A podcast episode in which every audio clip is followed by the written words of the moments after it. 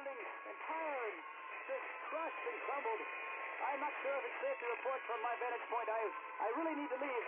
So the fences inform me that the surrounding areas are, are in ruin. I, I see some people running now. In the opinion of this reporter, if this nation, or in fact the world, ever needed heroes, that time is now. That time is now.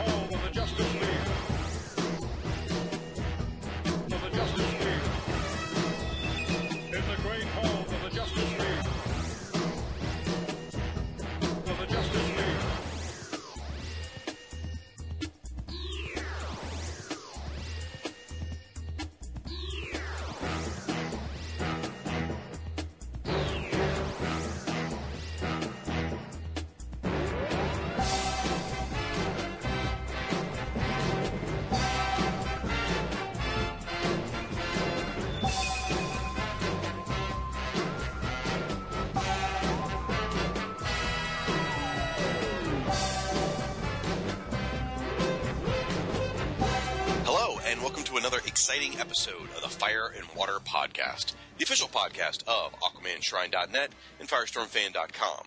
I'm one of your hosts, the irredeemable Shag from Firestorm Fan. Along with me, as always, is my co-host, the screeching Rob Kelly from Aquaman Shrine. How you doing, buddy? I am cold. I bet you are. Most of the nation is. I, I don't think down in Florida, I don't think we got above 40 degrees to get today, actually, where I am. Uh, most of the time was spent in the 20s. Yeah, this this this is that time of year where like I have no sense memory of what it's like to be warm. So, and I I feel like I will never see the summer again. I mean, of course I will, but right like yesterday, I think the high here was like nine. So, Oh and we got buried in snow, and I just my body is just trying to just tighten up into a little ball. That is absolutely insane. Well, speaking of cold, I seem to have caught Rob's cold across the internets from last week. Should not have sneezed on the microphone. I wish you hadn't. Um, so, folks, I got to apologize in advance. I'm a bit of a wreck. I'm going to try and hold it together here. Between the antihistamines and the decongestants and the Tylenol, I might just make it. uh, on that lovely note, let's thank our sponsors. Good segue. This episode of the Fire and Water Podcast is sponsored in part by InStockTrades.com. InStockTrades is your best online source for trades, hardcovers, and other collected editions, all for up to 45% off with free shipping for orders of $50 or more. Uh, what you got, Rob? Uh, I've been watching all the last couple of weeks. Uh, and Tracy and I have been watching old episodes of China Beach, the ABC drama about uh, Vietnam, which aired from '89 to '92. That was a really, really good show, kind of like ahead of its time, and it uh, made me think about uh, some other stuff that I might have read. And, and one of the things that, that occurred to me was Marvel's series The Nam which was, uh, you know, a war book about Vietnam, and it was not, you know, like a Sergeant Rock war book. It was a more realistic version of view of of that war. Um, the Instock Trades has the first trade paperback, the Nam Volume One. It says, "Don't worry about choosing sides, because this far into the heart of darkness, things get pretty gray. Follow Private Ed Marks and his fellow soldiers through a jungle of blood, lies, betrayal, and valor." It's the war that defined a generation where the heroes may not be super, but they're all too human. This book collects uh, the NAM numbers 1 to 10, written by Doug Murray, artist Michael Golden. Can't beat it, Michael Golden. 248 pages, full color. Uh, normal price is $29.99. Instock Trades has it for 45% off at $16.49. And I, the, I bought the NAM for the first several years, and the first, I'd say about two years were the absolute impeccable stuff, and, and Michael Golden at the top of his game. So if you like, uh, you know, a sort of comic book version of of of a, a view of the war, give this a shot. It was a really uh, unique thing that Marvel tried. You got, you got to plug Tom. Yes, Tom Panarese uh, has a uh, podcast all about the NAM, doing it, I think, issue by issue or something like that. Um, I have not listened to it yet because I want to reread these NAM books again and then sort of follow along. But uh, if you're a fan of that series, you should try that podcast out. And if Michael Bailey was here, he would tell you that Dana Delaney was in China Beach and then did the voice of Lois Yeah, Lane of on. Superman the Animated Series, she which would've- is She would have been a great live action Lois Lane. well, that's just his weird superpower to be able to name any show and identify it as Superman. So, uh, I'm going to mention two books that came out of IDW. Uh, no, I'm sorry. Whoops. Boom. Sorry. Uh, came out of Boom. Called Heroes. One's called Hero Squared, Volume One. The other one's called Planetary Brigade, Volume One. These are by Keith Giffen and J.M. DeMatteis. Uh, Hero Squared was drawn by Joe Abram. It's a 128 page thing. It started off as a one shot, and it was kind of a story where it's it's you know it's the guys who did Justice League International, the writer, so it's got a funny funny bent to it. And the and the idea is there's this schlum of a guy, basically you know one of us, and his his self in a parallel world is their iconic superhero, like Superman.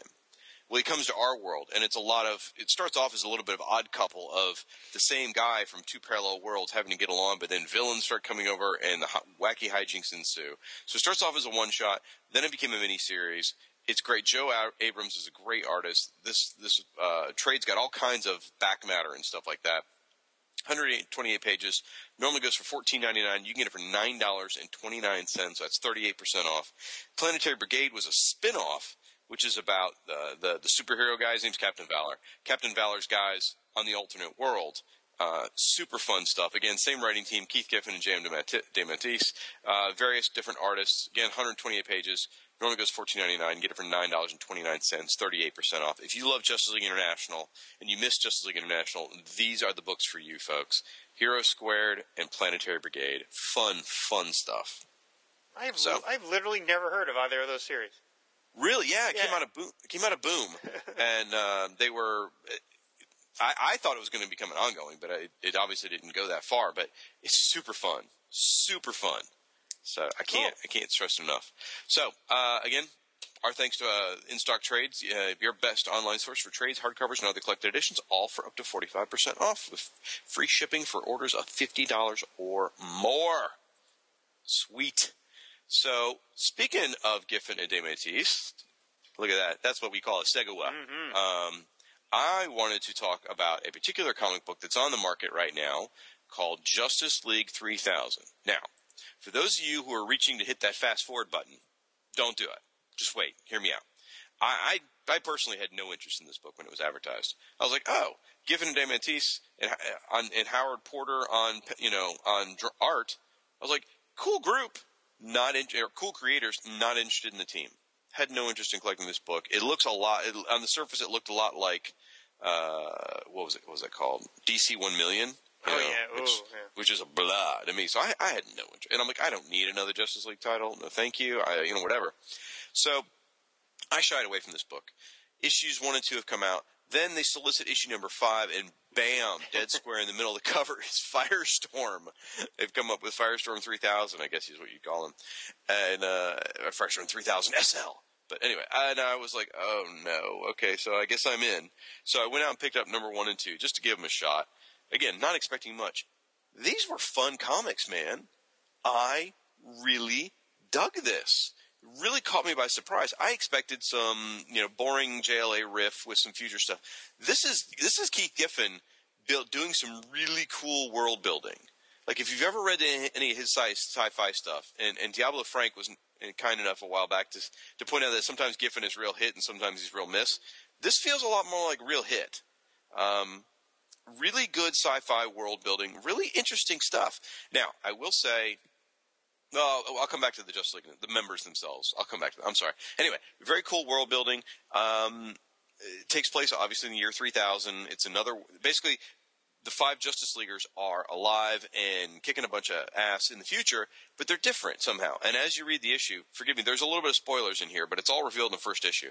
They are either clones of the original Justice League, um, done by Cadmus, or they are the original Justice League brought back to life. You're not really clear either way. Uh, and I'm sure I'm not selling this well because that sales pitch didn't work on me either. I was like, oh, I don't, God, I don't want to, well, it sounds like crap.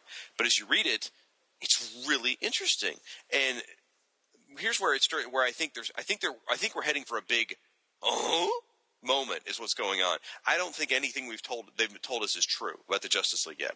I don't think they're clones, and I don't think they're the original Leaguers. I think they're going to be something else entirely because they revealed too much early on. But the personalities is what where we need to talk about. Like Superman is a total dick, complete and utter dick. He's like uh, it's like how Guy Gardner used to be in the old Justice League International. Okay. I mean, he's that bad. Batman is always up in Superman's face. That's all they do is fight. Green Lantern doesn't have his ring anymore. He has this cape that does somewhat similar abilities. Flash is sort of the the only nice guy on the team. Um, and he's his powers are a little all their powers are wonky. None of their powers are working exactly like they should. And Wonder Woman is just so savage warrior. She that's all she can do is fight. So anyway, it leads you to wonder their personalities are different. Their memories are very spotty. Like like Superman refuses to be called Clark Kent. He's like, no, I'm Superman, not Clark Kent. And um, and so it leads you to go like something's not right here, and, and you know, and you don't know where it is, and it creates a mystery. And I really liked that. There's been a long time since I read a comic that made me think and go, wonder what's going on here behind the scenes. What's this mystery about? So I got into it. The, the, the downside of the book is there's no real, other than uh, Flash and maybe Green Lantern, there's no real likable characters in the series. That's the only downside to it. Is there's no one in this book you're going to root for. Uh, and before you ask it which Flash it is, they actually call him Barry. They call Green Lantern Hal. Um, they call Superman Clark. They call Batman Bruce, and they call Wonder Woman Diana. So it's supposed to be the main five JLAers. Uh, the main five, huh? I think I have an answer for what you're thinking. Okay, which is why there's Aquaman, right? I know, and Cyborg. Um, Yeah, that's yeah. Exactly. Sorry, Frank, that was a joke. Um, okay, so now we're going to get into what I what my speculation is. Okay, I think that this is actually a stealth Legion of Superheroes book. I, I put this out there on Facebook and asked, and, and I've been having some conversations with uh, Bob Fisher, Lucas Garrett, Adam Th- Adam Thibault, Hartley Holmberg, and Chad Bokelman, and they don't all necessarily agree with me. But we had this nice conversation going on about what could be going on. So here's some of the facts. All right, the story is set in the 31st century, same time period as the Legion of Superheroes. In fact, they've name checked two Legion of Superheroes things. One is a prison planet, another is a character called Persuader. So the Legion is sort of like in the background here. If anything, this is about five to ten years after the Legion. Um, we talked about what the members are, and also this book came out shortly after the Legion book was canceled. Right. So there's no Legion on the shelf. Keith Giffen has a long tenure with the Legion. Hmm, sort of makes you rub your chin a bit there, right? Um, as I mentioned, now here's where we get into some assumptions. As I mentioned, none of the characters are really very likable, other than Flash and Green Lantern. That has to change. I mean, in order for this book to continue to sell and uh, to get the readers, some there's going to have to be some sort of change. Also, they revealed a lot of the origins early on, which again makes me think they're heading for a big surprise of some sort. Uh, given Keith Giffen, you know, it just seems logical that sooner or later some Legion elements have got to come in. Like I said, there's already been two. Even though in interviews he has said over and over and over and over he has no intention of bringing in the Legion in this series. He said that. I think he's lying. because if he if he didn't want to bring the Legion in, why not just make it Justice League four thousand, Justice League five thousand? Why set it in the exact same time period as the Legion? Uh, now, Hartley Holmberg, rightly so, said that Keith Giffen doesn't lie to his audience. In 20 years, he has never misled the audience. So I could be way off base. I usually am, folks. I'm usually way off base. But here's here's what I think's going on. I think I don't think these Justice Leaguers are clones. I think they are genetically altered people who formerly had lives of their own and have been brainwashed. I think that these are either former Legion of Superheroes that have been changed, or Legion of Superheroes villains that have been changed. Um, if you ever watched Transformers Beast Wars or Transformers Beast Machines, I'm talking about like what happened to Rhinox. And two people in the audience go, oh. Yeah, you have Anyway. completely off the track now. Anyway, I think that you know, if, if they're Legionnaires, I think Superman used to be Ultra Boy. Because this Superman, he's missing a bunch of powers. He can't fly. He doesn't have his heat vision. Ultra Boy had this thing where he could only use one power at a time. So if he keeps using his super strength and isn't quote unquote turning it off, that might explain why he can't access flight or heat vision. Um, Batman could. What's that? This is incredibly detailed speculation. I know, I know. I've really been thinking about this. Apparently so. You ask me every month what's going to happen in Aquaman. I'm like, uh, I don't know. exactly. That's what I'm talking about. This comic got me thinking. That was so exciting for me. So anyway, Batman could be Brainiac Five. He's a genius tactician, no powers. Flash could be Lightning Lad because uh, this Flash has red hair, so Lightning Lad did. Lightning is always associated with the Flash. Green Lantern maybe Cosmic Boy because he's got a long, strong willpower. Wonder Woman, I don't know, could be anybody. Um, I don't have anything on that. Uh, Firestorm could be Wildfire or Sunboy. So it's probably crazy, but it's I just it all seemed to fall in place in my head. Then again, keep in mind I'm addled by all the medicine I'm taking right now. And the bad guys are these mysterious group of people called the Five that we don't know much about. Seems logical that that could be connected to the Fatal Five, you know. So I I think we're heading towards this being a Legion book. Um, there's some strong arguments for why it's not, but I don't know. I, I think it'd be. I'm not saying this would become a Legion book, but it maybe maybe these guys discover you know Ultra Boy Superman now or something, right? And he decides to start living up to the Superman name, so it stays the Justice League because they know they can. DC knows they can sell Justice League better. They can sell Legion, but it would remain in the Justice League era. So, I don't know. A lot of thought. Either way, issue number five, Firestorm hits the scene. I recommend you guys try this. Again, not a series I was interested in. Read the first two issues. I'm in, man. I'm digging it. It's totally a cool sci-fi book. Your lengthy summary makes me want to read it just to see how far off I'm sure you are. I'm sure I probably am. Okay. Ah, that was a lot. Sorry. I'm kind of excited. What do you got? Uh, well, yeah, the, the news broke on uh, Newsarama a couple days ago that they uh, f- the teaser image uh, that is running at the end of Justice League War uh, is of Ocean Master and uh, carrying what looks like I think the dialogue is something about this is our father or something like that. So the the hint is that that is of course the Aquaman animated movie that Jeff John said that DC was going DC slash Warner Brothers was going to do. Um, now they posted that image and, and DC refuses and Warner Brothers refuses to give any other information beyond that.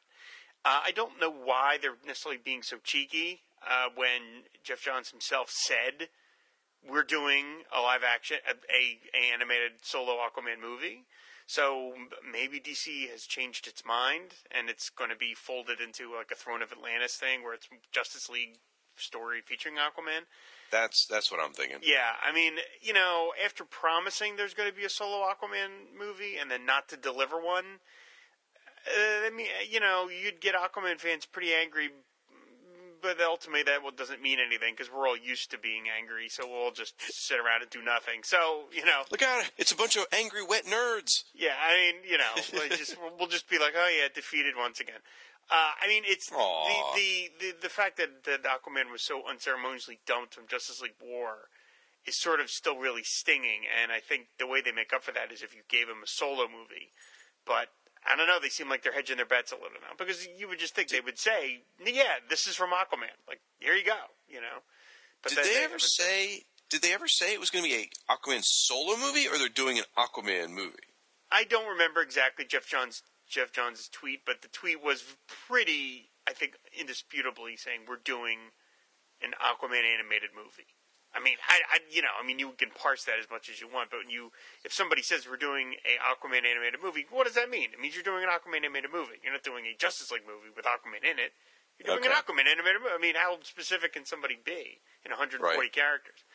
Um, so, uh, so I don't know, but that's the teaser image. Somebody on the shrine gave me a bunch of crap. They're like, "Hey man, spoiler alert!" I'm like, "The thing was on Newsarama for Pete's sakes!" Like, what? Are you, like, jeez. Um, so I don't know. I don't know what's happening with that. Um, and then re- related animated news. Uh, we talked on the show last week about that JLA Trapped in Time movie that Yeah. Target's put out. Uh, I got an early review from Nuclear Sub Kyle Benning, who gave it who gave it pretty high thumbs up. He said it was a lot of fun. He gave me a little bit of a breakdown. I won't get into it in case anybody, you know, is going to see it. I won't tell you what anything about the plot. But uh, no, he he gave it pretty high marks. So uh, I do want to go out and get it uh, at some point. And he said Aquaman does get some nice things to do, and so does Black Manta. So uh, Cool. yeah, yeah. I mean, it's uh, and he he bought it. I think he said he got it at Target for like twelve ninety nine. So that's a pretty decent. It's not under ten bucks, but twelve ninety nine is pretty good. I uh, ba- was it Bailey? Somebody sent me a link uh, with an interview with the Oh, director, the director, yeah.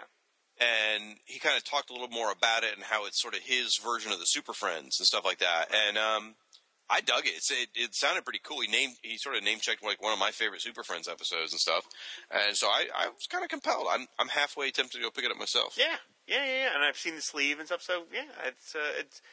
Uh, we- we're going to be posting some reviews on the shrine once we get them in, but like I said, Kyle was the first to to, to give it uh, high praise. So you know, who knows? Maybe it's actually pretty good. Thank you, Kyle. Much All right, appreciated. yeah, absolutely. All right, folks. Uh, the rest of this episode is dedicated to you. Yes, you sitting there with your iPhone or your Zune or your whatever you're listening on. Uh, we are going to jump into a ton of listener feedback in just a second. After these mes- after these messages, we'll be right back. Why do you think superheroes are so important? People need heroes because they need somebody to inspire them, something to aim for, somebody to try to be like.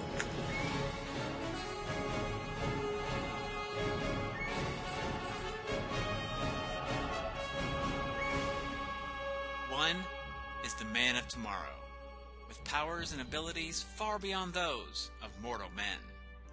The other, the Caped Crusader, carrying out a solemn vow to spend his life warring on all criminals. For seven decades, they've been the world's finest heroes. They've teamed on radio, comics, newspapers, animation, and more. And now they're teaming up for a podcast. To the Batmobile. Let's go. Up, up, and away! Atomic batteries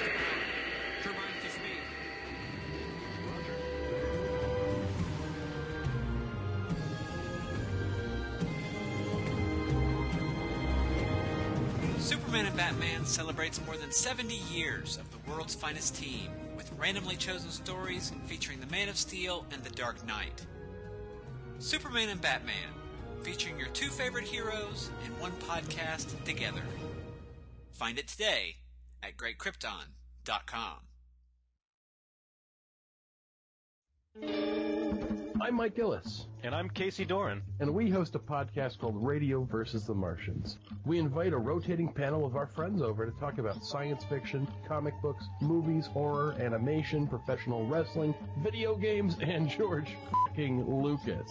It's a warts and all look at popular geek culture, where we tip sacred cows and use profanity while arguing about children's entertainment. Think of it as the McLaughlin Group for nerds. Find us online at radioversusthemartians.com.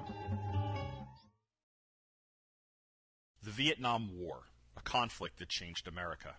Of those who served, many came back irrevocably changed, while many did not come back at all.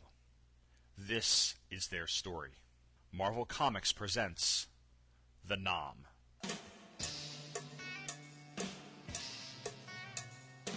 Join me, Tom Panarese, for In Country, a podcast that covers Marvel Comics series The Nam. Each episode, I will recap and review one issue of the series, as well as provide historical context that's important to understanding the events behind the story. Along the way, I will also take a look at the movies, music, and literature surrounding the Vietnam War. New episodes are posted every two weeks at incountry.podomatic.com. You can find show notes and other media at popcultureaffidavit.com.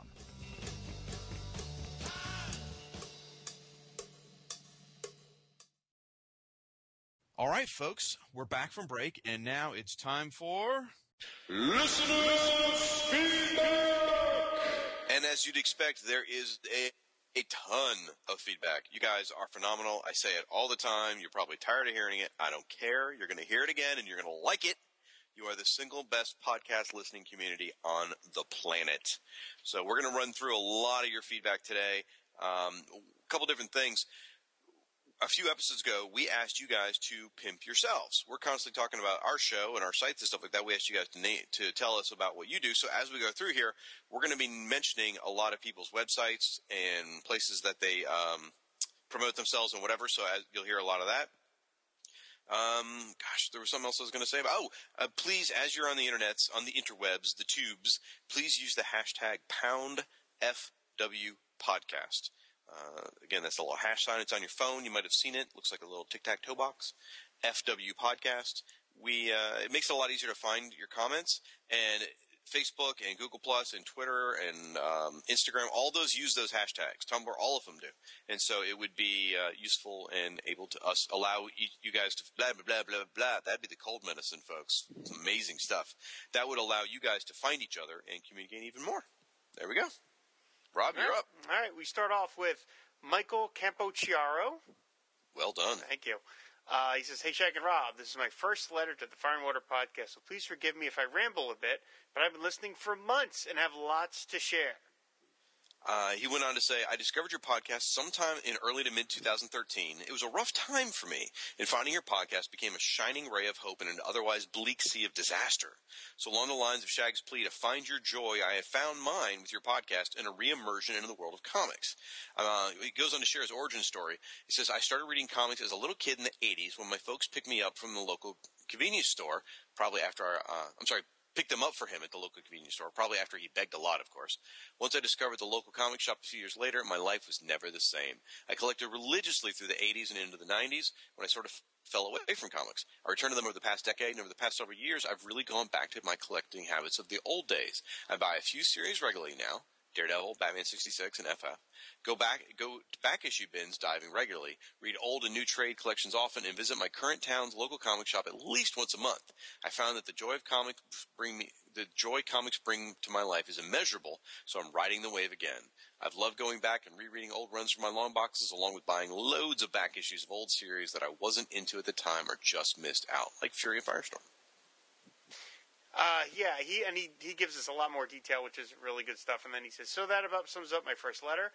I'll try and write more at a future date. I love the podcast, guys. So keep up the good work. As I said earlier, 2013 was a rough year. Lots of family-related health crises to deal with, but there were times when I found myself laughing along with your podcast harder than I had in ages at most anything.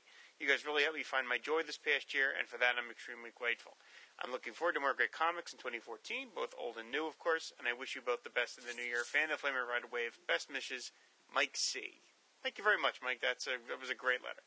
Really appreciate that. We've got another first time writer, Michael Peacock.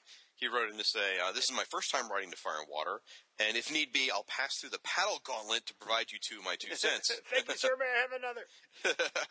uh, he gives us quite a bit, but uh, in the interest of time, I'm just going to hit a few points. He says, For the Aquaman side of things, I am by no means an Aqua- or Arthur Curry hater.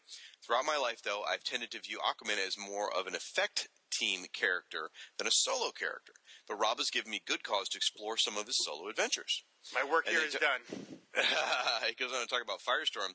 This is great. This is a little sneak preview for the next issue of Fury of Firestorm we're going to cover. He says, a funny bit of coincidental timing, though, took place uh, when I went on a trip with my girlfriend to Niagara Falls this past September.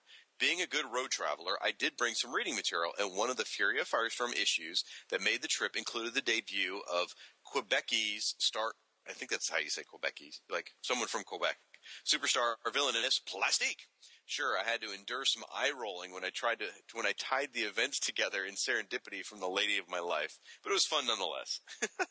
Mike, we've all been laughed at by our significant others when we try to explain something in comics. It happened to me yesterday. I was talking to my wife, and she asked, "Well, what's that about?" And I said, "Do you really want to know?" She's like, "No, I don't think so." I'm like, "Exactly." You There know, to be fair to you, you took your wife to a Barry Manilow concert. I don't think she has any room to really make fun of. I did take my wife to a Barry Manilow. I I should get husband of the year for that. You're up, Mark Sweeney. Oh, I'm sorry. Yes, uh, we got an email from Mark Sweeney. Uh, he sent us his uh, link to his Tumblr, which is http blah blah blah blah messengerattack.tumblr.com. He's commenting on the uh, when we talked about the Filipino invasion in episode 72, Unsung Heroes. He says, uh, I never put it together that there was a Filipino invasion. You learn something new every cast. Anyway, I recently acquired the entire seven issue run of Rima the Jungle Girl, which features the artwork of Nestor Redondo, one of the quote unquote invaders. I really dug the Kubert covers, but the Redondo interiors blew me away. Gorgeous. Interestingly, the backup feature, Space Voyagers, was drawn by another quote unquote invader, Alex Nino. Anyone who doesn't have these, I strongly suggest picking them up. That is true. Rima the Jungle Girl was a really beautiful book that DC did. I don't remember much from the stories, but boy, yeah, that art was, was really pretty. As he mentioned, Kubert covers, Nestor Redondo insides, and then Alex Nino backups. That's just just for pure art's sake. Those are great. Those are great. You know, great, great. we used to have those in our 50 cent bin all the time, and I just never picked them up for some reason. I wish I had now. So, Yeah, it's a, it my- it's a weird little uh, bump in DC's history because they don't own that character. That was a character they licensed, and somehow it made it onto the Super Friends, uh, which is very unusual. And then basically she's never been seen again, which is why she never got a listing in Who's Who, despite the fact she had her own series. Look at that. There's some history for you right there. You should have covered that in Who's Who. All right. Uh, we heard from Dave Z. He's a frequent commenter. He has a has a site as well. It's it's uh, it's a Tumblr site. Check this out. Osborne's Pumpkin Bombs. That's Osborne's plural. Pumpkinbombs.tumblr.com. Love that. Uh, he just wrote in to tell us uh, when we asked everyone to pimp themselves. So uh, he said he runs uh, Osborne's Pumpkin Bombs and he posts comics, Doctor Who, slasher movies, Star Wars, and Harry Potter. So be sure to go over and check that out. Heard from Mark F. Grave. What do you think? I think that's what I think we got it right. Said it Awesome. Great. yeah. He wrote in saying, Your show, along with Raging Bullets, gave me the bug to, to do my own podcast. So, with my friend Jeremy Eloi, hmm, I do a podcast called The Society of Leagues. In this podcast, we cover all things Justice League and Justice Society, past, present, and future. Hey, let's put him to the test. Let's see if he's covering Justice League 3000. Anyway, says we have a Facebook page and a Twitter feed and are on iTunes, so please give us a listen if you have spare minutes. Ignore the first episode. The sound is awful, he says. uh, let's see. Got notes from uh, my buddy David, and he gave me a pronunciation guide here. David Gutierrez. Gu- Gutierrez. Yeah, I'm never going to get that right again. Just fair warning, David. Um, he wrote in saying, "What? Still no tales from Kubert School?" Well, that got, was your you got it now. There you go, David. There you go. Uh, wondering if you guys played Injustice: Gods Among Us. It's made for both both of you guys. Aquaman is a great playable character, and so is Killer Frost. Uh, to answer that question, David, I have played Injustice. My step, my 14 year old stepson has it. He soundly trumped me as Killer Frost, as him and this Joker. I mean, just it was it was sickening how horribly I got beat. I have absolutely no skill in video games, even less in fighting games. So I was utterly destroyed. So uh, he asked an interesting question. I want to put it to Rob. He said, Rob, there's something that's always bugged me about Aquaman, and I wonder what your thoughts were on the matter. I never get why there's so many times Aquaman's undersea actions and architecture are drawn as if they're taking place on land. Why would Atlanteans sit or walk? Why would they wear the same kinds of clothes like robes? Why would they work in the same way in a marine environment? So uh, he talks, you know, asking questions about what do you think, Rob? Any particular thoughts? I just think it's just in terms of being an artist, so much harder to have people constantly floating, and I, you know, I really just think that's what it is. And and I'm not saying artists are lazy. It's just you're basically having to imagine. I mean, us as as you know bipeds that live on the live on the earth, our whole view of the world is walking on the ground, and imagine trying to rethink that whole thing. Uh, meanwhile, you're trying to tell this story that the writer is doing, and it's got to be drawn well. I, I, I really just think it's, it's just a matter of simplicity. Just it's just too complex to try and do that. It's just interesting. In 70 years of Namor and Aquaman publishing, no one's, I don't know, thought that differently. Well, I mean, they've touched on it. I mean, like you know, there was a lot of stuff from the actually the Golden Age uh, Aquaman where he was floating a lot. He, you know, he didn't really do a lot of, but uh, yeah, I think it's just hard to do. I think it's just really, really hard. I mean, it's kind of like you know when when Gene Roddenberry was first developing Star Trek, he was pitching the show, and one of the reasons that nobody wanted to do sci-fi was because they thought everybody had to float in space, and they're like, how could we shoot a show where everybody's floating? It's going to cost a billion dollars. And in his original Star Trek like pitch to the networks, he came up with the idea of well, the Enterprise will only visit Class M planets, and Class M planets are those that have gravity, much like Earth, so people can walk around. You're like, wow, Yeah. all that money's been saved. It's perfect. so I just think it's it's just it's just too complicated. It would just take you'd never be able to get a monthly book done uh, if you Yeah. have, to, have to have everybody floating around all the time. Now, it's fair to say, though, gravity, even though you can float underwater, gravity still plays a role. Right, So, I mean, you don't see fish swimming upside down. right, right, right. They still swim right side up. So, I mean, you know, it's hmm, something to be said. All right.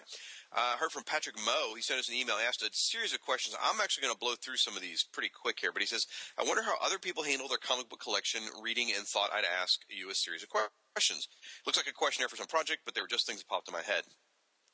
How quickly do you read the comics you get? Do you focus on your main characters, or do you um, the ones that you don't read away right away? What what makes you do that? For me, um, I get my comics. Honestly, I don't read them that quickly. I used to. I used to read them the day I got them when I was younger. Nowadays, I tend to sit in a stack. And as far as what I read first, I put the ones that I'm really passionate about on top. Like Flash usually hits the top of the pile. Daredevil will hit the top of the pile. Hawkeye will hit the top of the pile. And then, you know, if I'm getting, no offense, Justice League Dark, it ends up kind of down on the bottom. And quite frankly, I've still got some Booster Gold from seven years ago in a drawer somewhere that I haven't got to. Not because it was a bad book, I just never got around to it. So anyway, um, when do I read? When do you read your comics? Uh, do you have a set time of day, location, whatever? Usually, it's when I'm going to bed. Um, I didn't give you a chance to answer that question, Rob. I'm sorry. How quickly do you read your comics? Uh, you know, it all it really all depends. When it's new stuff, I tend to read it fairly quickly. If it's older stuff that I'm rereading or older stuff that I think I'm I particularly hunt it out, I kind of hold it and and wait to savor it. Like in real, like you, I read. I tend to read them before I go to bed at night. But um, I have a pile here of, as I call, mountain comics that I've been Yeah. saving for the past like couple of weeks because I just want to pick a nice moment where I have time to relax, and I have not had that pretty much uh, in the past month or so. Um, so I'm I'm just waiting for for a good moment to really sit back and relax and enjoy it. So it really does all depend. Yeah, I, in, in my case, you know, I'm I'm a father of two, um, very active children, pets, all that. I, the only time I get to myself is like right now. I'm, we're recording this. Well, my family's asleep. it's the only time I have to myself. So that's usually when I get to read comics. And unfortunately, once I sit down to start reading, I tend to fall asleep pretty darn quick. so, um, how do you read your comics? Do you focus on anything? All right, Rob. Do you?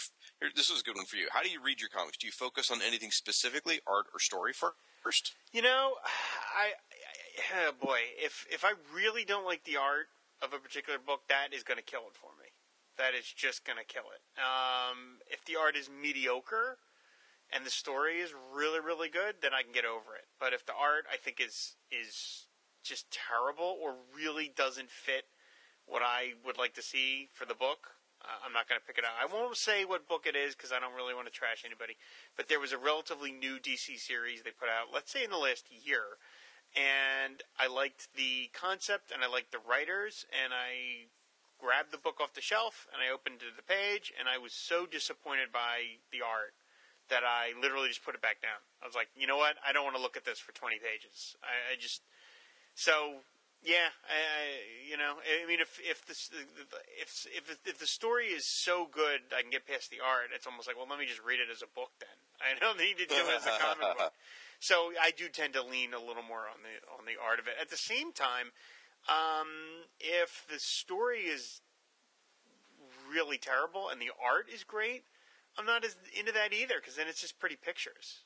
Yeah. You know, um, I mean, I mentioned about Rima, you know, uh, but in terms of a modern comic, a lot of that stuff, it's like, eh, yeah, yeah, these are nice pin. Like, let me just see this person doing pinups because I don't need to see this story. So, I, I do try to hit a nice balance sometimes, most of the time. Yeah, like I um, I, I'm the opposite. I I tend to lean towards writing. As long as the art is passable, I can usually get through it. Uh, in fact, a lot of times I'll finish the comic and I can't even remember like a specific panel. I'll have to go back and look into the comic. Like especially when we're when we're doing a comic for review on the show, I blaze through it and get so much out of the story. I actually have to go back and look panel by panel just to see if I notice anything. Because I tend to read just for the story first. I mean, a great example to me, this is an old book, so I don't mind trashing it, is uh, Grant Morrison's Animal Man. I could not stand the artwork on that book. Okay. Couldn't stand was it. that Chas Truog? Yes, Yeah. yes, it was. And I mean, he'd he'd do great on like Madman or something, but just I couldn't stand it. But I read, that I kept reading the book because the story was so good. So anyway, uh, do we reread comics? Uh, for me, I would love to. I just don't really have the time. Uh, I have so many that I want to reread. Geoff Johns' Flash is on a stack that I want to reread. All Star Squadron's in a stack I want to reread. I don't know if I'm going to get to it before I die. So, uh, heard from Paul in Greensboro. His uh, site is paullovescomics.tumblr.com. He says, I agree 100% that DC should publish plenty of series that are outside of current continuity. They have so many characters who work in alternate worlds of their own and uh, such a long history to riff on. That's uh, We made reference to just uh, last episode some various ways DC could make money off of us. so, heard from our buddy Ange. Ange is a, a longtime contributor to the show. He has his own blog all about Supergirl over at comicboxcommentary.blogspot.com.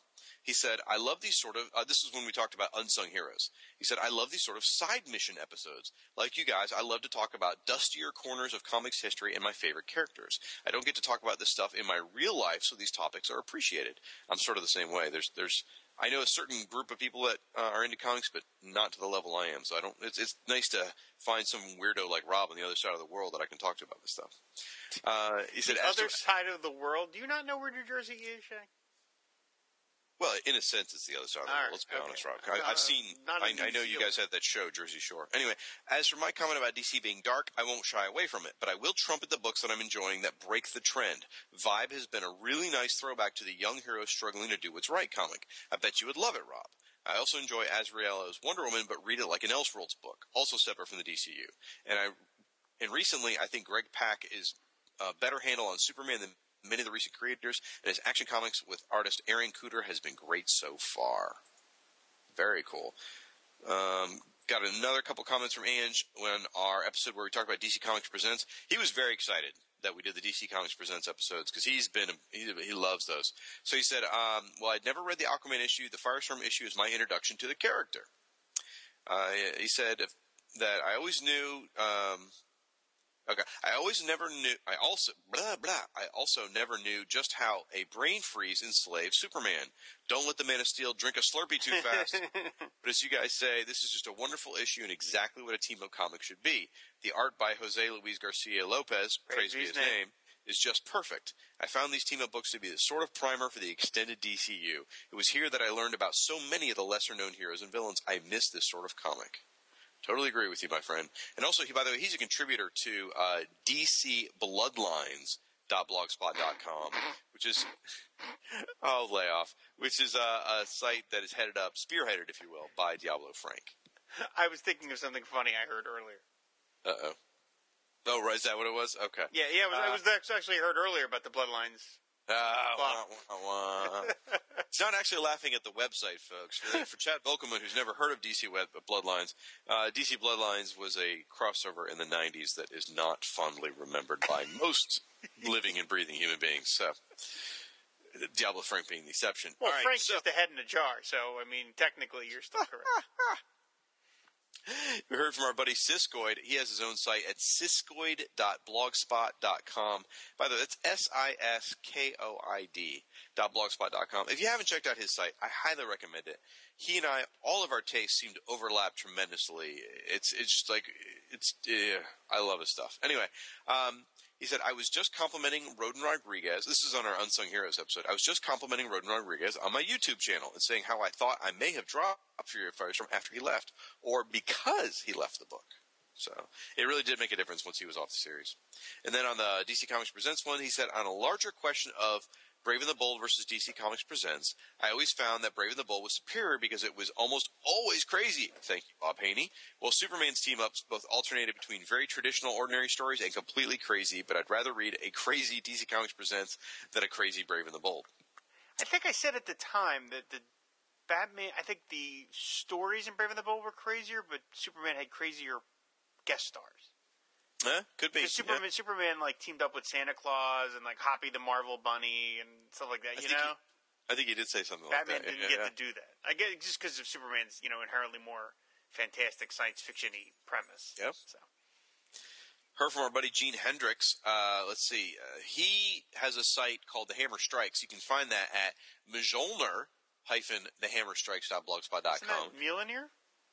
However, you, oh, I see. I always said it that way. It's M J O L N I R I- hyphen the Hammer I think it's Mjolnir.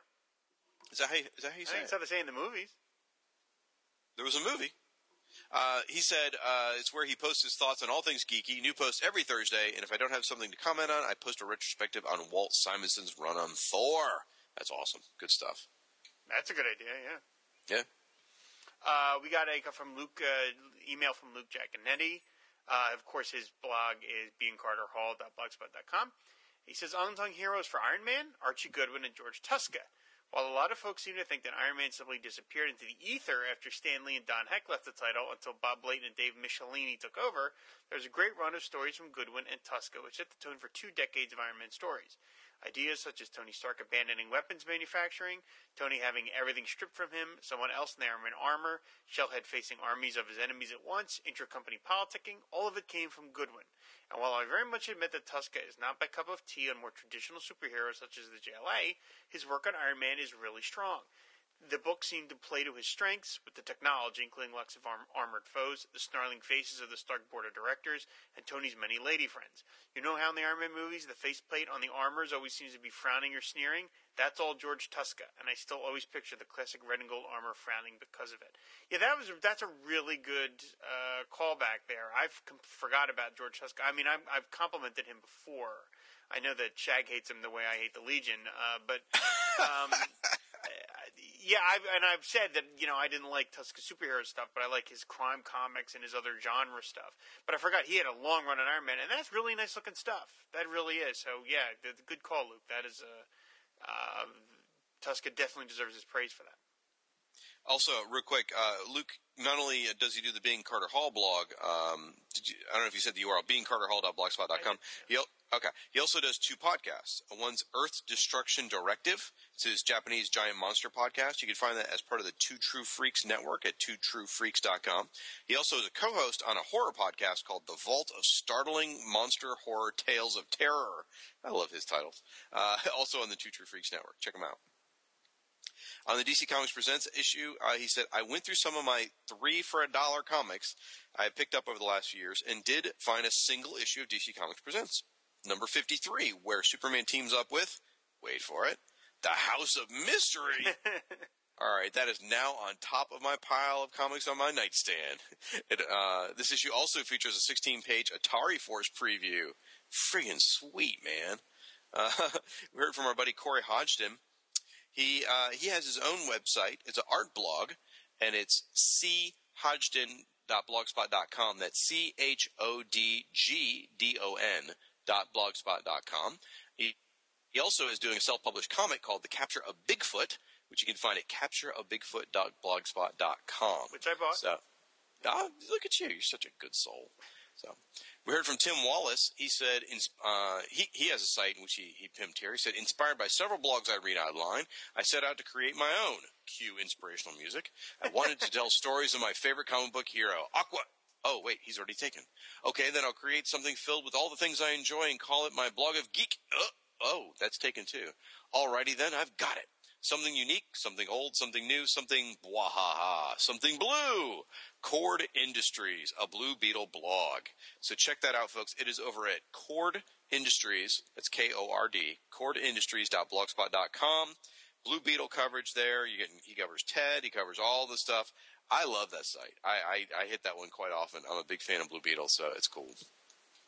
Then uh, in our DC Comics Presents episode, he said, uh, "Yes, the He-Man story from Eternia with Death." uh, is included in Showcase Presents Volume 2. Look at that. I think I said it probably wouldn't be, and I was proven wrong. Once in a blue moon, that happens. So Yes. Uh, Martin Gro- uh, Robert Gross, Martin Gross, Martin, Robert Gross, aka Martin Stein, returns.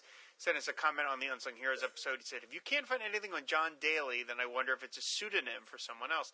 I thought of that because a lot of comic book artists back then did use pseudonyms because they didn't want to have their name on material they thought would be considered slumming.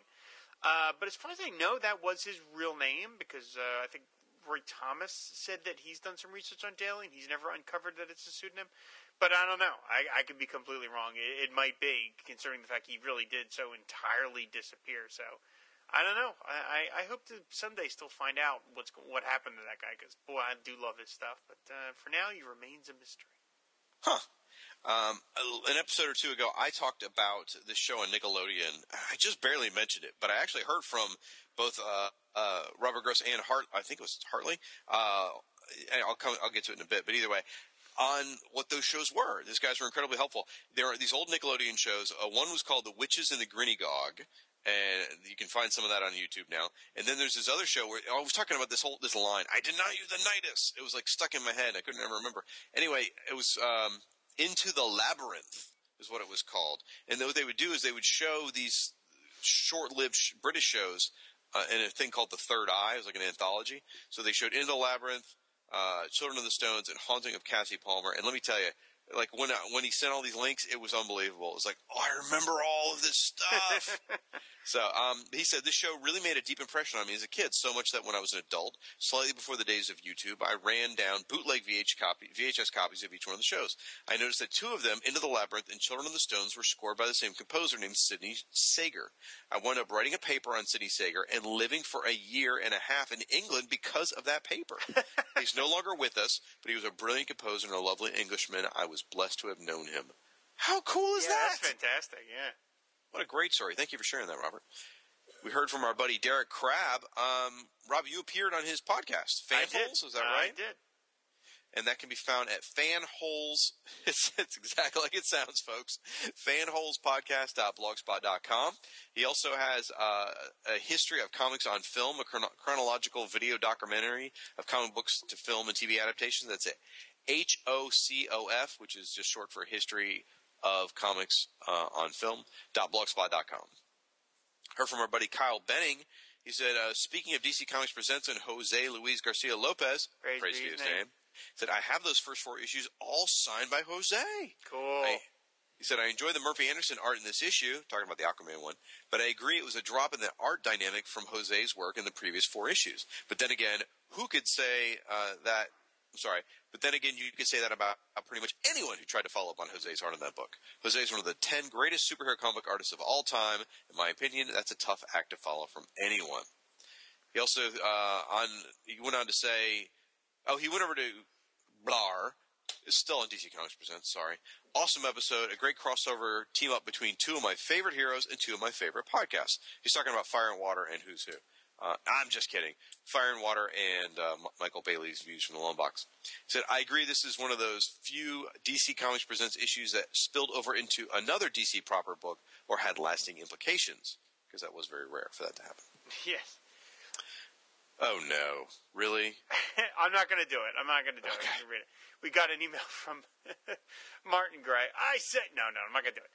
Uh, regarding the DC Comics Presents episode, he says, fun podcast, and yes, DCCP was meant to be a JLG, JL Garcia Lopez book. That's a pre-publicity. Praise be his name. Yeah, I, I, I okay. Uh, I thought maybe we should, never mind. That's what the pre-publicity said. I disagree with Rob that one of the points of team-up titles was to have inventory to drop into Batman or Superman titles if the dreaded deadline Doom hit. Does anyone have a single example of that happening over the couple of decades B&B and DCCP existed? They were their own thing. All right. I will say I'm wrong. I, I got that totally wrong. What I was doing was I was conflating two different things that I heard. Many in an issue of back issue. Tomorrow's is uh, back. I'm not back issue. I'm sorry. Comic book artist. Comic book artist. Um, they were interviewing Marv Wolfman because there was a point in the 70s where Marv Wolfman was the editor in chief of Marvel Comics. Um, I mean, during the 70s, they had so many people running that company as editor in chief. I think at one point, like everyone was the editor in chief of Marvel Comics for five minutes. I think Mike Gill, I think Mike Gillis did it. Uh, when they, that's when they published all those religious comics. So I mean, it was crazy. and um, so Marv Wolfman talked about that a book that he created, he created a a Marvel title that was never meant to be printed, and it was called Marvel Fill-In Comics. And he hired different groups of artists and writers to do the book every month, and would be a completely finished one-off story that was then put into the inventory drawers and could be pulled out if somebody blew their deadline. So they Interesting. so they purposely did like you know one issue it was like oh this you know let's write a story with Spider Man, Hulk, and Iron Man, and we could run it in Avengers, we could run it in Hulk, we could run it in Spider Man, blah blah blah. And he described it that the team up books, the Marvel the Marvel team up books were great for using those inventory stories because they were one offs and because they you know didn't really affect anything outside of the normal stories. So I was sort of conflating those two ideas. Nevertheless, I got it wrong. DCCP was clearly meant to be not that kind of book. Is conflating a word? Yeah, conflating. Yeah, Okay. it's a word. I wonder if you get other things wrong. Anyway, uh, that would explains all the Stegron episodes of Marvel uh, comics or Marvel Team Up. But um, he went on to say those Jose Luis Ho, Jose Luis Garcia Lopez, praise be his name, art is sumptuous. What a great word, sumptuous. Who else has such wonderful compositions, sharp finishes, and startled birdies? Thanks for the ads, ad inclusions, Michael Bailey. It's great to see them again, especially the awesome GL and the electrifying Superboy redo. Nice. Heard from our buddy Sean Corey, who runs the Captain Carrot blog. Uh, I don't have the URL in front of me because he didn't give it to us, but I want to say it's uh, Captain Carrot's Burrow.blogspot.com, I think. Yes. You should definitely check that out, Captain Carrot blog. Lots of fun. Uh, he says, anyway, just writing to thank you for making me add yet more back issues to my back issue search. Laugh out loud. I really need to stop listening before you guys put me in the poorhouse. The issues in question, strange enough, are not the ones you covered, but are ones you mentioned. I'm referring to DC Comics Presents where Superman teamed up with He-Man. I'm a bit, uh, I'm, I'm on a bit of a Masters of the Universe kick right now. Loving the DCU versus Master Universe miniseries is out right now. Uh, run, roll on the Mossman versus Swamp Thing battle. nice. Heard from uh, Chris. I don't know Chris's last name, but Chris. Um, this is not Earth Two Chris, different guy. He has a site called MythMakingEtc.com. So it's MythMakingEtc.com and uh, we'll mention him again a little bit later when uh, if we get down to uh, the podcast. He said, uh, "I wasn't as favorable as the three of you on this issue." Speaking of the Superman one, I'm sorry, Superman and Firestorm one. Said I wasn't as favorable as the three of you on this issue, but I agree uh, with most of your positive points. I think the same odd elements of the plot that you guys acknowledged during the show just affected me more negatively. I respect Conway as a writer, but he sometimes makes leaps of logic in his plots that I have a hard time swallowing. Yeah, you know, that's fair. Um, he's not for everybody, and you're wrong because Conway's amazing. But anyway, uh, heard from Blue Scream. He said, "Man, I did. Oh, this is on the soundtrack. We didn't get a lot of comments on the soundtrack album. I hope you guys enjoyed it. But I mean, there's not a lot to say. But uh, he, Blue Scream said, "Man, I still dig that vibe theme." um, quick aside: the other day we're getting we're getting in the car, and my seven year old daughter goes, "Daddy, I can't get that song out of my head." Like, what are you talking about, honey? And she starts singing Luke Daab's Firestorm song. I'm like, what? And I'm like, where did this? Co-? I played it for her like a week or two before, and and she just I can't, and she knows almost all the lyrics. And I'm like, so I filmed a little bit and sent it. I don't know if you guys know, but Luke Daab was recently in the hospital. He was real sick, and uh, so I sent him a little video of my daughter singing it. Hopefully, cheer him up. So I hope you're feeling better, Luke. Yes, Luke should Luke Luke in the future only eat fire and water brand foodstuffs. I heard from our buddy Randy. He said, uh, "Here's an unsung Aquaman writer, in my opinion, Gerry Conway." Oh, That's a good call. He wrote JLA for a very long time and used Aquaman pretty well. Often, this was the only book Aquaman would be appearing in uh, that month, and Conway never shied away from portraying him well. My most memorable moment would be the fact that he used Aquaman in the JLA JSA crossover with the All Star Squadron. Huh. Pretty cool. Now you know we uh, we talked a little bit about Dan Jurgens in the last episode. Dan Jurgens is going to be handling both Firestorm and Aquaman. Is it possible that him and Gerry Conway are the? uh, Well, I guess it would be Dan Jurgens, Gerry Conway, and Geoff Johns are the only writers to simultaneously handle Aquaman and Firestorm. You think? That's all I can come up with. Geoff Johns was in Brightest Day. yeah. Hmm, I'd have Some- to think some- about that. Yeah. Yeah. So write in, folks. Tell me if I'm wrong, but that's uh, that's kind of a cool exclusive club. I hope they all have jackets. Uh, uh, yeah, you're right. And you know, I think you might be right because Gerry Conway is like the only one that wrote JLA. Anyway, uh, email from Earth Two Chris on the uh, episode 72 Unsung Heroes. An unsung hero I can think of from this period, sometimes inked by Rodriguez, was Alex Saviuk. Rob has sang his, sung his praises, but I don't think he gets enough credit for his solid but exciting superhero work. His characters are always very on model, somewhat like a cross between JLGL, PVHN, and Curt Swan.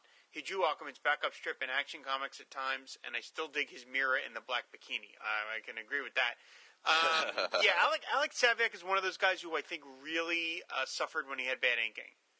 Um, because he, when he had good inking, he was really good, and when he has like indifferent inking, uh, I think sometimes it would drown his, no pun intended, uh, drown his work. Although his layouts, his layouts are unbelievable. I mean, at one point, Alex Saviuk worked with Will Eisner. So, you know, Will, if you're Will Eisner thinks you're good enough to work with him, that's a, you're pretty good. So, yeah, Yeah. uh, Alex Saviuk is a very talented guy. And I have an Alex Saviuk sketch in my Aquaman sketchbook, and it's phenomenal. So, uh, yeah, I think he's somebody that just sometimes didn't get paired up with really good inkers, and I think that maybe hurt his reputation a little bit. Huh. Interesting. I, you know, it took me a long time to, to really clue into who he was, and now that I see it, yeah, he's he's really got that like Marvel half style. It really sharply. So, um, her, he mentioned our soundtrack. He said, "I can see these eight tracks outselling Slim Whitman's greatest hits." and he said, "We do have a talented bunch of folks around here, don't we? Great work, guys. Thanks for cleansing the Christmas time palette for me." So, and yes, thank you goes out to everyone involved with the soundtrack. You guys are amazingly talented people, and it blows me away that you took the time to write and compose songs and let us share it with uh, your fellow listeners. So, uh, here's to more music in 2014, folks. Let's do it. Uh, Count Dracula from Aquaman Shrine. Aquaman, Firestorm, Superman, Ed RedTube. Finally, a podcast that appeals to all my interests. I just, I just listened to the second part of the crossover at Views from the Long Box, and I quite enjoyed this little two-parter. I think brevity is what makes a crossover like this better than, say, Maximum Carnage, although the infusion of doppelgangers could have added a little spice to these DC Comics Presents stories. Rob, I just read Justice League of America number 200 a couple weeks ago, and wow, is that an amazingly awesome story. I haven't been this, I haven't, I haven't been excited like I was, wait a minute. I haven't been excited like I was reading that issue by anything in years other than RedTube. Uh, yeah, no, well, Shag, you brought it up. Don't. Sorry, you know. I, I purposely did not highlight any of those comments, thinking that you had had enough of that. So. But we forgot to mention he has his own site. It's blackcanaryfan.blogspot.com, where he chronicles uh, Dinah Lance. So or Laura. That's Laura a great Lance. blog. Or, That's a fun blog. really is. He does some really. He does some amazing stuff with action figures, guys. Just hilarious stuff. You need to check that out. So. We heard from our buddy Little Russell, Little Russell Burbage from Gateway City, California. Uh, he wrote in. By the way, he has a website, and I cannot say this to save my life, Russell. I'm Nobody so sorry. It's well, it's, it's what Friends of Justice, I guess, is what it is. But it's That's not the address, unfortunately. right. Uh, jeez. S E I G I N O N A K A M A. Because Russell.blogspot.com. Russell, I guess he taught English in Japan. Is that right? Yes. And he has this cool blog where he takes Justice League like cartoons he drew that, to help teach English to Japanese people, and he, he's publishing them and keeping them going. And every so often he'll do different shout outs for people's birthdays and stuff. It's a fun site. You should definitely check it out. So, a Little Russell Burbage from Gateway City, California. He said, uh, he goes, "I'm with Earth Two Chris here. The story was good, but it didn't make me want to do." I was talking about um, DC Comics Presents. Uh, the story was good, but it didn't want to make me do any cartwheels in space. Uh, the ice statue thing bothered me a lot, and the idea that the JLA was the Legion of Superheroes of the current age really bothered me too. With that idea that Firestorm should have joined the Teen Titans. That's a different story. The scene itself between Superman and Firestorm was nice, though.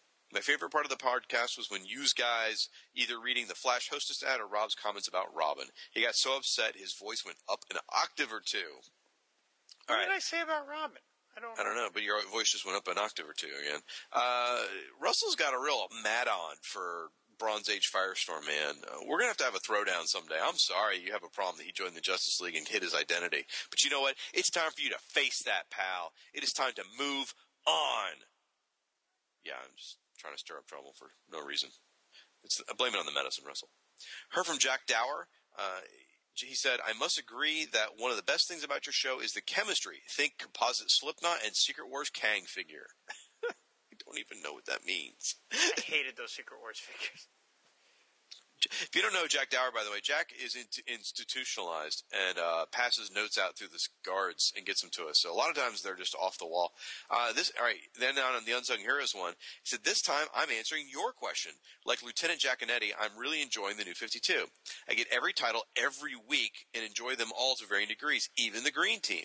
The standout for me are Bruce Wayne centered Batman titles." Forever Evil, Arkham War, Aquaman, Flash, Superman, and both Scooby Doo titles. My nephew and I were only getting Batman, Scooby Doo, and Green Lantern before the new 52, and a load of Marvel books. Now it's reversed. We only get Fantastic Four and Guardians of the Galaxy. Talking raccoons and trees are awesome. For Marvel and DC, for Marvel and a ton of Okay, it gets a ton of DC. I had many Marvel friends who would not have looked at a DC book without a bat symbol on it before the new 52, who are now getting and staying with multiple and various DC titles. Not just not Green Team, which is probably why it's going away. Did you catch that? He gets every new 52 title? I did. I know. So I wrote him back and I said, "No, wait a minute. If you're in an institution, does that mean our tax dollars are paying for you to get your comics?" He wouldn't respond. So um, Maybe it's some I'm- sort of make a wish thing or something. like that kid, you know? It's like Jack Dower receives his four tons of comics this week. Oh God, that's terrible. I don't know. Well, Really uh, funny, though. Thank you.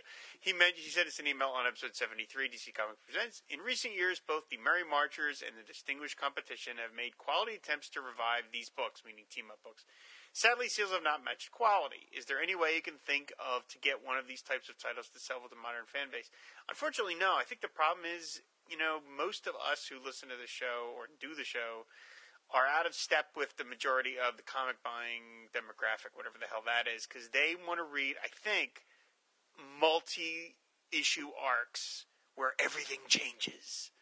And team up books are the opposite of that. Team up books are almost meant to be, you know, one offs or two offs, self contained stories, and I just think most people don't want to read them. They just don't. DC gave it a really good shot with the new Brave and the Bold. They had George Perez drawing it. Mark, you know, I mean, uh, I really enjoyed that book, and then it just sort of withered and died. So I really think that that's what the problem is. People just don't they don't want to read one-off stories anymore.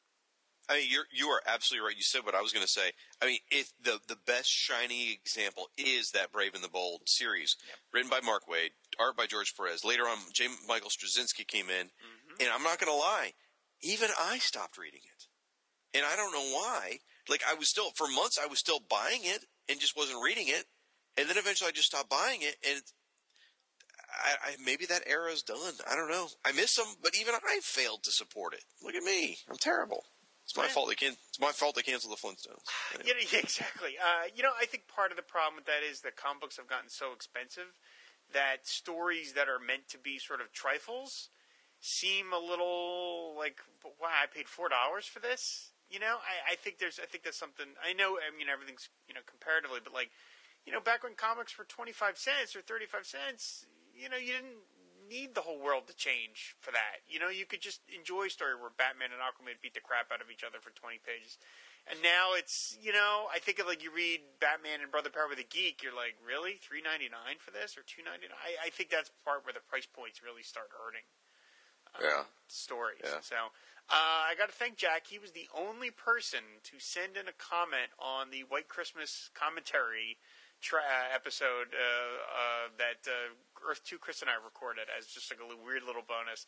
So thank you very much, Jack. I appreciate it. I don't know if anybody listened to it, but um, but we had we really had a lot of fun doing it, and I'm glad that I did it because I got to just completely go nuts and be a total nerd on that movie. So uh, thank you, Jack, for for you know for commenting on it. I appreciate it. I'm glad you did that. I think I think we should do more of that stuff. Just whenever an urge gets us to throw whatever we want in the feed. I, I could do it. I could do White Christmas again next year. there you go. I still ran. I talked for two hours. I still forgot. Just, damn, I forgot to mention that and that and that and that. How funny. Uh, we got an email from uh, B. Moss. I think it's Boston Moss. Is that right? Uh, anyway, he just kind of was thanking us for the um, the the the stingers you put at the end of the episode. So very ah, cool. you're welcome. Uh, let's see. Heard from Mike Gillis. Uh, he said uh, Mike Mike produce, is one of our frequent commenters. He also produces a couple podcasts. Radio versus the Martians, a bi-monthly sh- panel show in the vein of really nerdy McLaughlin Group. Uh, they said they have a rotating group of panels of friends. Uh, Jack Drummond. They have profanity-laden discussion about popular culture, science fiction, movies, comics, pro wrestling, television, and more. Um, they've done episodes on Star Trek, professional wrestling, Superman, Arnold Schwarzenegger, zombies, and George Lucas. I personally listened to a few of these Radio versus the Martians podcasts. They're exceptional. They're really good. So I highly recommend it. Uh, and then Mike and Paul Save the Universe, Yes. which is a, a monthly comic podcast. Which I did the his- logo for. Oh, did you really? I did. Very cool. Him and his Australian friend Paul. Uh, he told us how to say this one time, and I forgot. Paul Rua. Paul Rowe. Anyway, Yeah, I believe. they, they talk about comics, and they're mo- they try to be positive rather than do a show that rants about stuff that annoys them. Uh, although they do that sometimes, they try to focus on directing people to comics that are really good. That's a, that's the spirit. There you go. Yeah, he said. I'm not going to read this whole email, but he sent us this thing about uh, refle- uh, talking about my my goofing about you know finding an old man and what he might actually really say to you in real life, as opposed to teaching you karate or the mystic arts. And he says, "What would you do?" He says, "If you rescued an old man who was in, in question a former superhero, but was like uncomfortably racist, you know, and like was like maybe like a John Birch Society type." And he kind of get, gets into the gritty details of what that might be like, about how angry he would might be that Amazing Man was allowed in the All Star Squadron. And he says, "Thanks, guys." And then he ends it with, "We all know I'm talking about Johnny Thunder, right?" I just love the shot of Johnny Thunder out of nowhere. So Poor Johnny Thunder. we've ascribed all these horrible things to him for no good reason. Oh, jeez. All right, we heard from Alexander Adrock. Uh, he said, I was inspired to write in by the comments regarding negativity towards the current DCU and your call to arms for some positive feelings on the new 52 titles. I'm sad to say that I too have fallen victim to the malaise over the recent books and their darker tone over shameless uh, or sameness in appearance. However, I would like to say in the defense of disgruntled fans that just because you don't like or accept these current books doesn't make you a negative or downer in my eyes. It just means that you care about these characters so much that you choose not to accept a world where they are treated as fodder for cheap deaths and out of character actions from the company that want to create HBO shows rather than superhero adventures. Having said that, I still want to honor the intent of the initial request for some positivity on the new titles and say that both Batman Black and White and Batman 66 have been making me very happy, as well as the news of Jeff Parker on Aquaman. I'd also like to add that with shows like Fire and Water Podcast and its community of super friends, that there is always going to be positive force out there on the web going to bat for these timeless characters. Oh, that was nice. Good stuff. I like that. Uh, we heard from Michael Bradley. Michael Bradley is another one of our listeners, and now he has a couple of uh, he has a couple of shows of his own. He does the Thrilling Adventures of Superman, which is at greatkrypton.com, exploring the history and development of the Man of Steel. Sorry, is that a that's a podcast, right? Yes. Yeah, okay. And then uh, he does Sh- Siegel and Shuster Myth Makers, which you can also find at greatkrypton.com. And he's on, on our Unsung Heroes episode. He said, "Please, please, please, don't let that be a one-time segment. Yeah, maybe we'll do another one. Maybe so. So, all right." Heard from Mark Ross. He said, I really enjoy the podcast. I enjoy your interaction. I've been a big fan of Firestorm for years now. After decades of awareness but no interest, I've become an Aquaman fan. Yay. He said, I'm not sure if you use uh, personal computers, but I made a Fire and Water podcast animated cursor to replace that or boring hourglass. Thank you for that, Mark. I absolutely love it. He said, uh, also, it's not comic related, but I take your encouragement to share my uh, newly. Sorry, this cold is killing me. Uh, he said, it's not comic related, but I'll take your encouragement to share my newly created blog, Reasons for Hope 315.com. I'm sharing evidence and laying out a case for why I have hope in Jesus Christ. That's very cool, Mark. Awesome. Lucian Dessar wrote in. He said, uh, this is funny. I like this. When you're reading a comic, sorry, when you're a kid reading comics, what misconceptions do you have about them? For myself, I had two. One, I thought comic books would last forever. Imagine my uh, absolute horror when my favorite comic, Ghost Rider, was canceled. How can they just stop a comic? What happens afterwards? It took me weeks to come to terms with this. Second, when I went to a to a comic book convention for the first time, I thought any artist that drew a famous comic book character directly worked for DC Comics, and he gave this true dialogue conversation. Uh, here, I'll, I'll be uh, Lucian. You be the artist. How's that? Okay. he goes, "Wow, you draw Aquaman? That's so cool. I really like the comic book." Uh, no, I just drew him so people can buy a sketch. So you don't draw for that comic book? Are you working for DC Comics? No, I wish, but they won't hire me. Isn't that copyright infringement? I don't understand. At this point, the artist ignored me and tried to strike up a conversation with a nearby complete stranger just to avoid me. I started to think that all the artists were frauds and pondered perhaps the drawings were auto-generated by a computer instead. Well, you should stop talking to Rob Liefeld then, Lucian. I don't understand. Oh, hey, I met Rob Liefeld in a bar. He was very nice. Shooting fish in a barrel. Shooting fish in a in a, in a subway. Ooh, call back. Lucien, Lucien Dessar. All right, uh, we heard from, and I quote, that bastard Frank, uh, also known as Diabolu Frank. Folks, if you don't know, Frank is all over the internet. Uh, he's personally responsible for CNN.com, FoxNews.com, and uh, Huffington Post. All three of those are his websites. Wow, he's just all over the map, isn't he? yep. Uh, additionally, he runs uh, the Idol-Head of Diabolu, uh, which is idol-head.blogspot.com, which is a Martian Manhunter blog. Which is he just run- as factually correct as Fox News and HuffingtonPost.com. So. Absolutely, yeah. He runs uh, DCBloodlines.blogspot.com, which covers a variety of characters. He runs the Atom blog, which is Power of the. Frank didn't list any of this, so this, I'm doing this off top of my head, folks. In fact, he called all the other people whores for uh, sharing their stuff. Anyway, uh, Power of the Atom, which I think is Mighty Might, maybe .blogspot.com. I don't know. I could have that confused with the old guy who used to do that. Anyway, he does a Wonder Woman site called the New Wonder Woman.blogspot.com. Or New Diana Prince.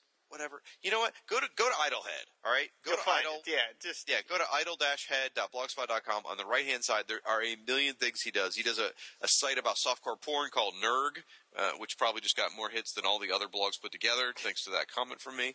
And uh, he's got a lot of great stuff. The guy is an amazing blogger. Real dick, but a real great blogger. So uh, he wrote it. wow. Love this guy. he's currently emailing me. He's got me on some nasty 20 questions thing. He won't tell me. He's trying to befuddle me in email right now, so I'm, I'm going after him. He says, For Martian Manhunter, I submit Joe Certa as an unsung hero. Like Paul Norris, he's a consistent footnote as a co-creator, but that neglects to to acknowledge that he penciled and inked all 132 J'onn J'onzz, the Mar- Man- Mar- bleh, Manhunter for Mars stories That's- published across 13 years. That's back when artists really had runs. You know, nowadays they do four four issues. and We're like, yay, break out the trade paperback.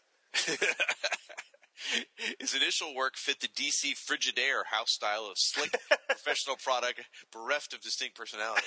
However, lacking the idiosyncrasies of Curt Swan or Dick Sprang meant that the strip was consistently clean and accessible, with clear storytelling and some lush inks, especially on the faces.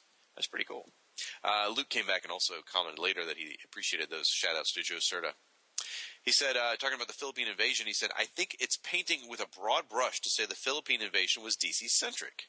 Ernie Chan was the most prolific, was most prolific at Marvel, and other Filipino artists got plenty of work there, but tended towards black and white magazines or specific titles. They were all over Conan, Krull, Dracula, Hulk, Planet of the Apes, and Tarzan. Gerry Talaoc, Talaoc was definitely more of a Marvel man. Nestor Redondo worked on Uhatmu. Alfred Alcala did Dazzler and Man Thing, while Tony DeZuniga spent a lot of time on Thor, Doctor Strange, Secret Defenders, The 'Nam, and New Universe titles. Alex Nino mostly worked at Warren. Wow, we never mentioned Warren Publishing. That's interesting. No, we, I'd love to do something on them because I love those guys. I really like most of the guys, but not Romeo Tanghal. Through, uh, though their more static illustrative learnings made them better as inkers on American comics. The Filipino style also became heavily associated with the 1970s and somewhat the Neal Adams school, so that contributed to their fall from favor. Huh. Uh, let's see. Uh, Frank, he wrote a, a, a treatise uh, throughout here. Um, but I just, I'm kidding. Frank is one of our most prolific commenters, and guys, you really should go out to our blogs and check out Frank's comments. They they're literally like a companion to our show. They're amazing. As all kidding aside, he's a huge contributor to the show, and we're sincerely appreciate it. And I think I have met my quota for 2014 of saying nice things about him, so I think I'm good there. He really On would our- publish like the annotated Fire and Water transcripts. He would be the guy to do it. Oh, that'd be awesome. yeah. I know some guys in publishing. That'd be cool. All right.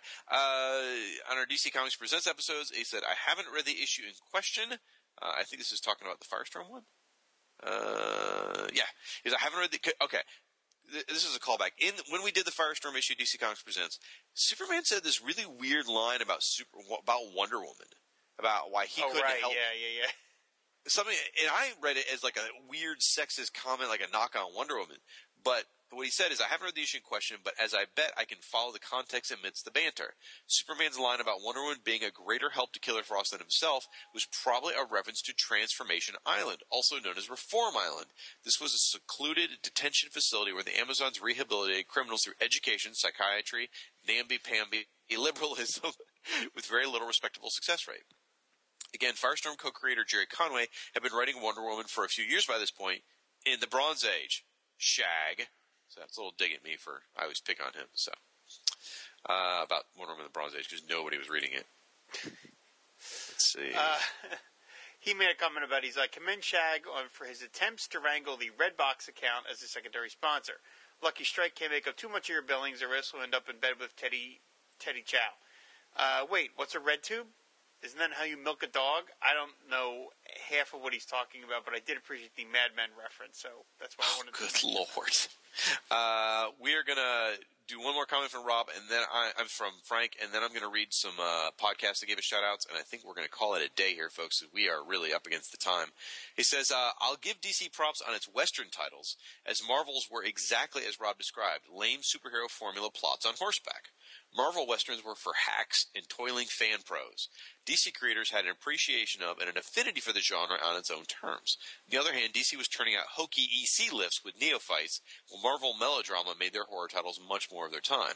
Give me Wolfman and Colan's Dark Shadows, or Lon Chaney Jr. Overdrive, or Morbius, the pseudoscience bloodwiner, over a host of disposable DC anthology shorts best described as better than the Charlton Gold Key ones. yeah, that, no, Frank's totally right about that. Marvel did better horror, DC did better western. I'd say that's completely accurate. All right. Uh, I want to say thanks to a few folks who uh, were kind enough to shout us out on either their blogs or their podcasts or whatever. Uh, J. David Weter mentioned us over on his Dave's Daredevil podcast. Thank you very much for that. You got to check that out, guys. That is that, that thing is burning up my earbuds. Uh, it's daredevilpodcast.com. Absolutely love it. Corey Hodgdon mentioned us on his show. Maybe I'll be back, which is funny. The whole bit about that is, and Rob, you've probably experienced this. You're an artist, like at a convention, and someone looks at your stuff and they go, "Well, uh, maybe I'll be back," and they go walk off and go look around the show. I have been on both sides of that dynamic. so he did an episode with Ryan Wing, and they mentioned us. You can find that at maybe i'll be maybei'llbeback.podbean.com. Uh, it's a fun show. Uh, Wastoid, who's named Chris, we mentioned him earlier. He mentioned us on his show, Geek Brunch Podcast. Uh, you can find that at geekbrunchpodcast.com. Uh, our buddy Kelson over at Speedforce gave us a shout out. Thank you for that. Gene Hendricks was incredibly kind and gave us lots of accolades over on his Hammer Strikes uh, site. We talked about that earlier. That's the one where I can't say Thor's hammer, so whatever. Uh, uh, Tim Wallace gave us a shout out over on his blog, kordindustries.blogspot.com. Thank you very much. And Justin Barlow gave us a nice shout out over on sympathy for the blue devil.blogspot.com. I love that name. I do. I love it. That's a fun site. If you're, if you love Blue Devil, uh, or even mildly like it, you got to check that out. And then, oh, I do got to read one more comment. I'm sorry. This is it. This is the end. This is the way to go out. Oscar Olololololol day over on Facebook said, this Sunday, Sunday, Sunday, all has come to this. The Matchheads versus the Aqua Bros Podcast Bowl. You buy the whole ticket, but you'll only need the edge. Absolutely love that. Uh, next time out, folks, when we get a chance to do some listener feedback, we are going to hit all of our friends. Well, we're not going to hit them because that wouldn't be very nice because they're not our friends. But we'll give shout outs to all of our friends on Tumblr, Instagram, Google Plus, Twitter, and Facebook. And let me tell you, folks, there are a bunch of you. So we will be sure to give props to every single person that we can. In the meantime, please go out to AquamanShrine.net and leave lots of comments uh, that are negative towards Rob. Uh, no, I'm kidding. AquamanShrine.net is the place to find all your Aquaman news. Um, amazing website. And you can find them on Facebook and Twitter as well under the same handle. You can go out to firestormfan.com and find all your news on Firestorm. And you can find me under the same handle on Facebook, Twitter, Tumblr, Google, and Instagram. And if I may work, work in one more plug for myself, uh, Ace Kilroy Volume 1 is now available on Comixology. So uh, yes, it is available. It's three ninety nine for like fifty six pages. It's the complete season one. You can buy it on Comixology. Uh, Frank, you're not going to have to come up with another excuse as to why you're not buying it. Uh, but uh, I, I, have faith in you. So yeah, if you're if you uh, wanted to read Ace Kilroy and you just are, are somebody that buys more digital comics, now you can get it on Comixology, and the other volumes will be coming along later on. That's so cool. Yeah, if you can't get your hands on the Treasure Edition, go for digital. That's what I say. Do it, man. Do it. Uh, tell them where where can they email the show, Rob, so they can be on the next listener feedback episode. Exactly. Yeah, uh, the next overstuffed listener feedback episode. uh, it's Firewater Podcast at Comcast.net, and the Tumblr is fireandwaterpodcast.tumblr.com. Awesome, folks. Thanks so much for listening. Uh, remember, this show is all about you guys. You're as an integral part as Rob or I are. Uh, you're the single best podcast listening community on the planet, and I am thrilled to be part of it. And uh, with that, fan the flame and ride the wave. Bye.